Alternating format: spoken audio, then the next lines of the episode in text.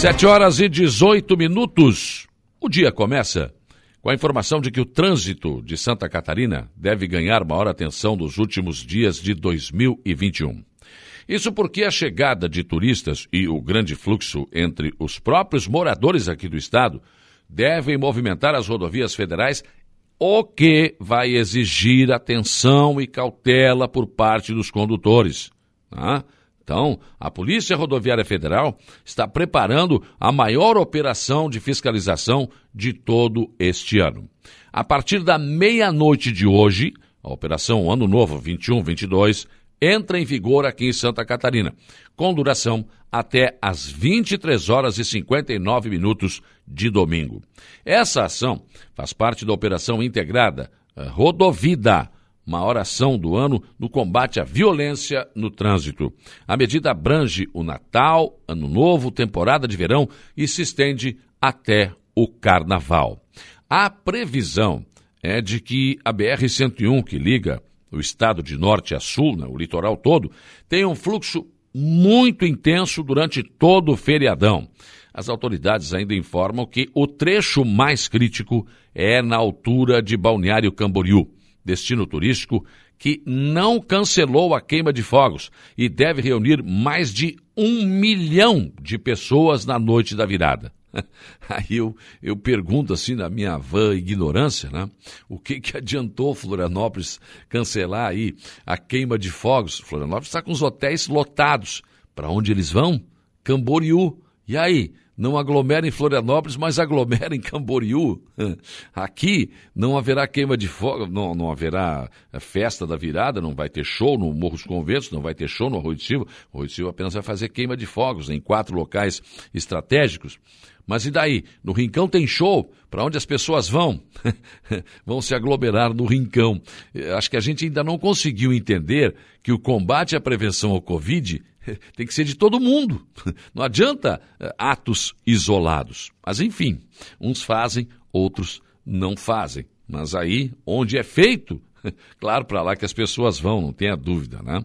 Então, teremos aí muitas pessoas nas estradas e o que a gente pede é cautela, é tranquilidade, saia com tempo, não tenha pressa, né? Não use o celular dirigindo na rodovia preze pela sua própria vida e pela vida das pessoas que estão no seu automóvel. E olha, Santa Catarina está acionando a Petrobras na justiça contra o aumento do gás GNV. A ação civil pública foi protocolada pelo Procurador-Geral do Estado contra o reajuste médio de 40%. O aumento anunciado está previsto para entrar em vigor no dia 1 de janeiro, sábado, mas a Procuradoria entende que haverá antes uma decisão favorável ao pedido e contra o aumento previsto. Caso entre em vigor o aumento de 40%, simplesmente não valerá a pena investir em GNV, vai ficar praticamente o mesmo preço né, dos combos da gasolina, do álcool. Quem já investiu, na verdade, vai ficar com cara de palhaço, né? Poxa, quanto é que está para colocar GNV num carro aí? 3 mil, 3 mil e pouco? Em alguns casos, 4 mil, dependendo, né? O cara vai lá, faz para economizar e aí aumenta o gás 40%. Absurdo. Pior é ouvir o argumento, né? O argumento é que não tem concorrência. Falta concorrência. Tá, e daí eu pago a conta. É isso.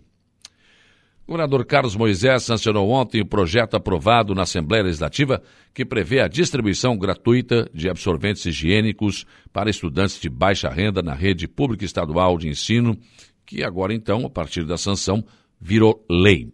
O projeto governo do estado integra o programa Gente Catarina, que, com, que tem como missão elevar o índice de desenvolvimento humano, IDH, nas regiões mais vulneráveis. A distribuição dos absorventes higiênicos começa já no próximo ano letivo na rede, na rede estadual de ensino. E olha, dados do relatório Situação da População Mundial em 2021, Meu Corpo Me Pertence, eh, reivindicando o direito à autonomia e à autodeterminação do Fundo da População das Nações Unidas nas escolas públicas brasileiras, revelam que cerca de 4 milhões de meninas já passaram por privações de higiene por não terem acesso a absorventes. Parece absurdo, né? Não, mas não é. São dados oficiais. Estudos apontam que no Brasil, em uma a cada quatro meninas já deixou de ir à escola por falta desse, desse item. É, é que o, o estudante, né, é o que a estudante Josiane Pereira é, batalha para não ocorrer, e são muitos os esforços diários que ela tem que fazer para estar na sala de aula. A jovem sai de casa às 5 horas da manhã, precisa pegar dois transportes até chegar à escola. E fez, numa entrevista, o relato das dificuldades que meninas carentes têm em relação a esta situação.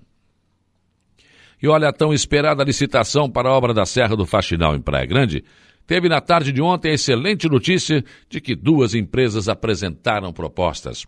Ontem nós trouxemos aqui a informação eh, um pouco depois que saiu este processo licitatório. O processo se deu através, claro, da abertura dos envelopes por meio do pregão eletrônico na sede da Secretaria do Estado da Infraestrutura classificaram as empresas Fraga Construções e Engenharia Limitada, que apresentou uma proposta de menor valor, 62,9 milhões, e Construcap Engenharia Comércio SA com oferta de 87 milhões.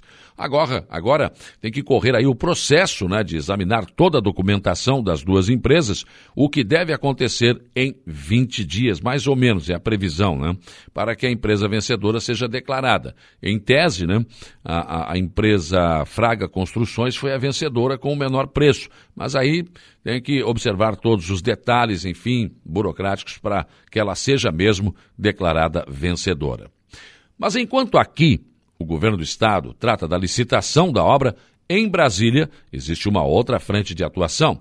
Na capital federal, o trabalho é desen... Eu vou usar esse termo mesmo, desencravar, porque a licença ambiental não é concedida, ela é desencravada mesmo, né? Então, para desencravar a licença ambiental, porque a obra não pode começar sem a licença ambiental. Então não pode nem ser licitada se não tiver a, a não pode iniciar, né? porque tem, a, tem tanta licença, licença de instalação, licença ambiental prévia, licença, olha, é, é, é uma educação porque tudo para tudo tem pedir licença, dar licença, dar licença, enfim, né? Então, sem a licença ambiental, a obra não pode começar.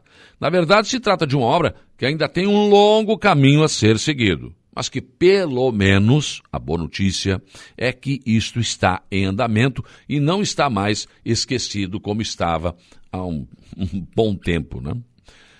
Hoje tem vacinação Covid em Aranaguá, será daqui a pouco, das 8 às 12 e das 13h30 às 16 horas, no Salão da Igreja Matriz, aqui no centro da cidade, né? Hoje, segunda dose de, da vacina Janssen para quem já fez dois meses que tomou a dose única. E uma foto publicada ontem pela assessoria de comunicação da Prefeitura de Aranaguá mostra um caminhão estacionado em cima da ciclovia na Avenida das Bandeiras, no bairro Lagoão. Um flagrante desrespeito à lei e à ordem no trânsito, que vem, trânsito, né, sendo desrespeitado em Araranguá. Faz tempo, né? A avenida cuja obra foi recentemente concluída pela administração municipal, em que a ciclovia foi pedida e fica no meio da, da, da avenida, né? acabou servindo de estacionamento para um caminhão, o que é passível de multa, né? De multa. Dias atrás, uma caminhonete transitava pela ciclovia, aqui em Aranguá, Morro dos Conventos, com uma carretinha atrás ainda. Né? Em vários locais, as pedras que separam a ciclovia da rodovia foram retiradas do local ou simplesmente roubadas. Outro desrespeito e desatenção ao trânsito se revela na lombada colocada ali na rodovia Aranguá Morros Conventos, nas imediações do restaurante Silvério. Mesmo com toda a sinalização, volta e meia, carros e até motos passam direto ali. Mas escuta, qual é a obrigação do cidadão que está conduzindo uma moto, está conduzindo um automóvel, um caminhão um ônibus no trânsito? Atenção! Tem que estar atento, principalmente às placas do trânsito. Senão não pode dirigir. Se o cidadão não consegue prestar atenção, ó, tem uma lombada ali, ó. Não. Passa direto. Ah, não, me desculpa. Não tem condições de dirigir tem que estar atento. É obrigação do motor. Se não houver sinalização, bom, aí tá. Olha, não, para aí, não havia sinalização, um absurdo. Como é que eu vou saber que tem uma lombada se não tem sinalização? Mas tem. A sinalização está lá. Não se justifica que as pessoas passem direto numa lombada sinalizada. No Arroio do Silva, carros estacionam nas calçadas enquanto o pedestre tem que andar no meio da rua. E carros também invadem a beira-mar, mesmo onde existem palanques e placas de proibição. Já falei, lá em Ilhas também. Foi colocados tubos de concreto, um foi arrancado, tem areia e mesmo assim está lá a placa, proibido, não entra, passível de multa. Não adianta, as pessoas invadem do mesmo jeito. Como solucionar isso? Ah, aí só uma questão de educação. Nós parece que não entendemos o que dizem as placas, ou não sabemos ler, ou não queremos entender que para viver em sociedade é preciso que hajam regras, mas não somente ex existência de regras. É preciso que as regras existam, mas que a gente obedeça. Senão, ah, não tem solução. Vai virar uma bagunça generalizada. É isso que nós queremos? Pensem nisso, enquanto lhes desejo um bom dia.